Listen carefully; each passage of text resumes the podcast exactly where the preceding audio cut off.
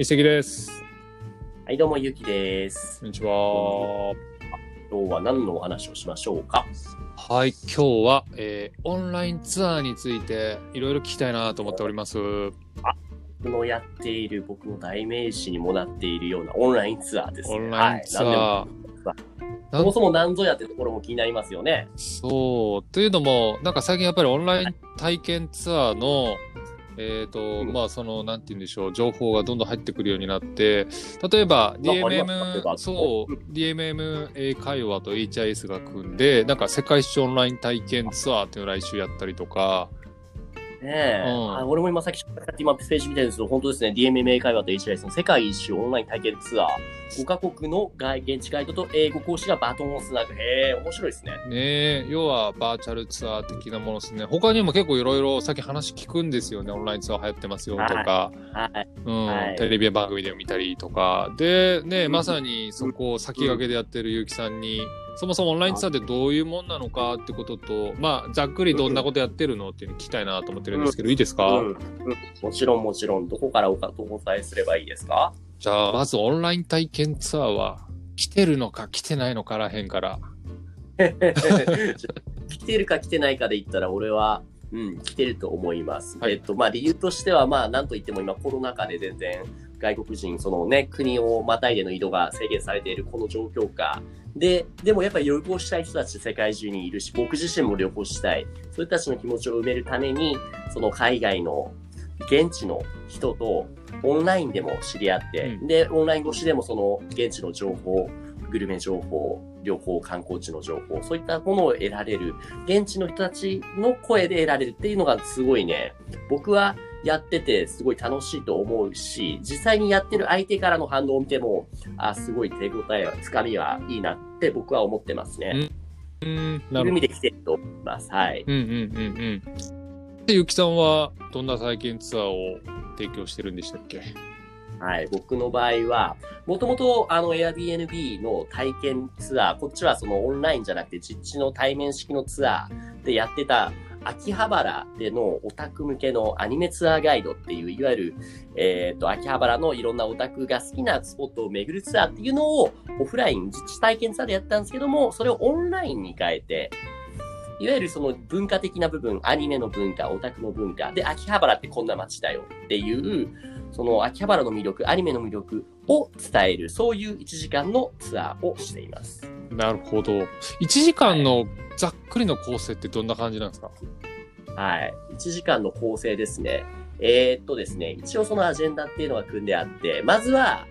自己紹介。まあ前段としてそもそもに、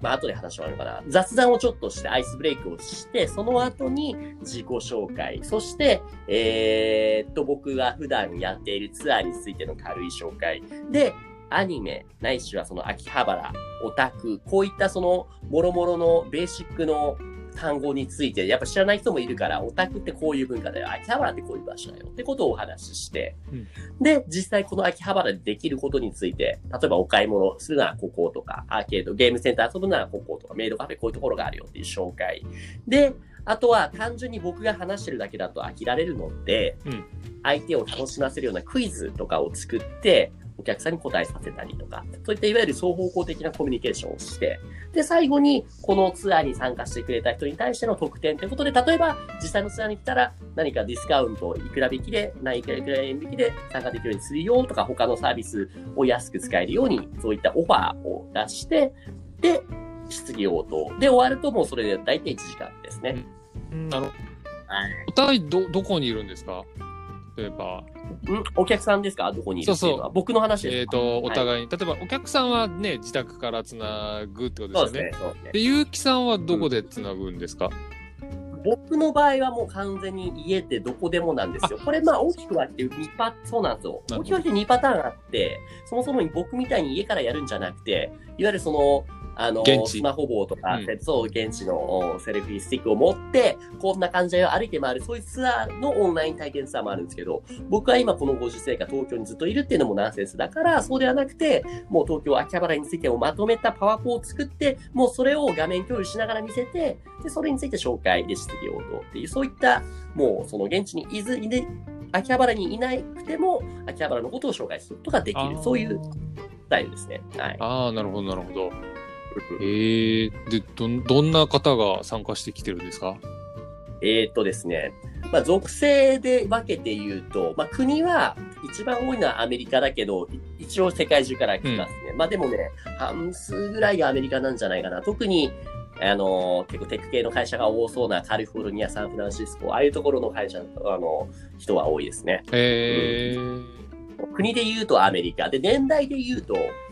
うんと、まあ、下は10代なんですけども、10代、20代、あとは30代。うんメインのターゲットはでもやっぱ子供なんですよ。結構子連れの家族で来たりとかね。ああ、ずっと家にいてもなんだから、つってね。ちょっと日本体験しよう、つって。えそうなんですよ。結構よく聞くパターンがね、本当は今年とか去年日本行く予定だったのに行けなかった、それ残念がっている子供のためにちょっとでも気分を味わわせたいってことで予約したって人多いです。ええあとは誕生日プレゼントとかね、その、そのパートナーの、アニメが好きなパートナー向けに誕生日プレゼントで予約したみたいな。はいはいはいはい。なるほど。じゃあ、もしかしたら、あの、インスタライブでこの前ね、あの、鎌倉から発信してましたけど、なんか、うんうん。モチベーションとしては似てるかもしれないですね。日本に行きたいんだけど、行けなくてう、んちょっとこう味わいたいっていうところ。でも、多分今話聞いてたところ、あれっすね、うんえっ、と、コロナが終わった後は、行く前の、なんか予習みたいな感じで使えるかもしれないですよね。まさにそこなんですよ。このオンライン体験って、まあ世界関係なく日本でもその流行り始めているものがいくつかあって、例えば、えっ、と、近畿ツーリズムさんかな。えっ、と、オンラインバスツアーガイドって聞いたことありますあなんかね。テレビで見ました。この前あの人と一緒にね、オンラインセミナーちょっと登壇したことがあったんですけども、えっ、と、やっぱね、話聞いてると、その今まさに一石さんが言ったように、その、日本で一応行こうと思えば行けるんですよ。でもやっぱりその行く前の現地予習であったりとか、いくら同じ日本でも行くのにお金も時間もかかるじゃないですか。うんうんで、忙しいからとかお金がないからっていうの人のためにも、やっぱりその現地でに行って、で、それ参加することでそもそも自分にマッチするのかしないのかの判断材料にもなりますよね。うんうんうんうん確かに。これがまあまだ日本ならいいけどもね、世界だったら、これだけすごい行きたいって言った日本だけど、実際こうやってオンラインで見てみたら、いや、これちょっと違うんじゃないかっていう、そこのね、その、そのトリガーにもなるし、あとはそもそもにすごい良かったら、もう本当こう行きたいっていう時の、その、より楽しむためのツールになるじゃないですか。はいはい。僕だったら、例えばその参加した人に、さっきのそのディスカウントもそうだし、あとは来たら楽しめるように、その僕が作った地図とかも渡して、秋葉のここの店とこの店を、これをするときはここみたいな、そのまとめた情報も送ったりすることで、実際に来たときによりそのブーストしてさらに楽しめるような、そういう工夫もしてますね。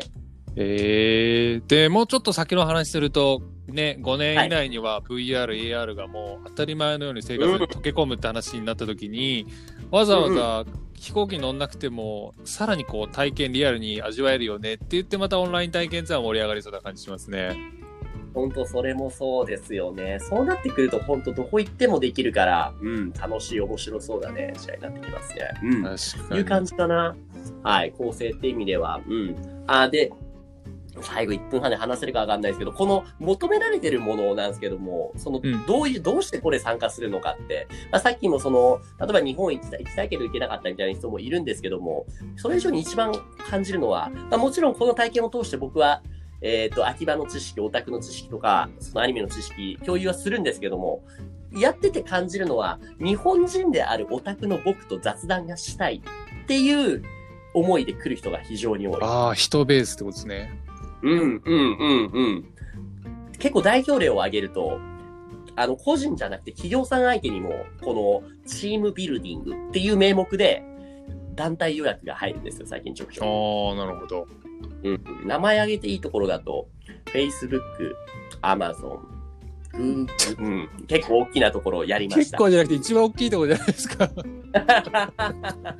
結構ね、そういう人たちがね、すげえなんで。こんな俺のツアー予約すんのって、日本のプロのオタクのなんかいろいろ話聞きたいとか、あとは結構そういった会社、あの、サンフランシスコにあるような会社、結構そのギーク系の人が多いんですよ。なるほどね。うんもうなんかそれ目的っていうよりも、それを使ってこれをやるっていうツールにもなってるってことですね。そうそう。だから本当にいろんなね、そう用途が分かれてて面白いな。こんな僕ならオタクとしてやって、ちょっと英語喋るだけなのに、そこにね、需要が生まれると面白いなって僕は思いますますね。なるほど。ちょっと参加してみたくなりました。ね、ぜひぜひ参加してみてください、今度。で、またこれ10分じゃ足りないから、たまに思い出した、思い、思い出したあたりでまたちょくちょく聞いてきてください。オンライン体験、うんこんな感じなの。ね。はい。ありがとうございます。はい、ありがとうございます。というわけで、この番組ではですね、皆さんからの質問やお悩みを募集しています。概要欄またはツイッターに記載してある問い合わせフォームへとご投稿をお願いします。アカウントは、石木さん、石木さん、何でしたっけ？アットマーク SNS 海外、アットマーク SNS KAIGAI へお願いします。はい。ではまた次回、ありがとうございました。ありがとうございました。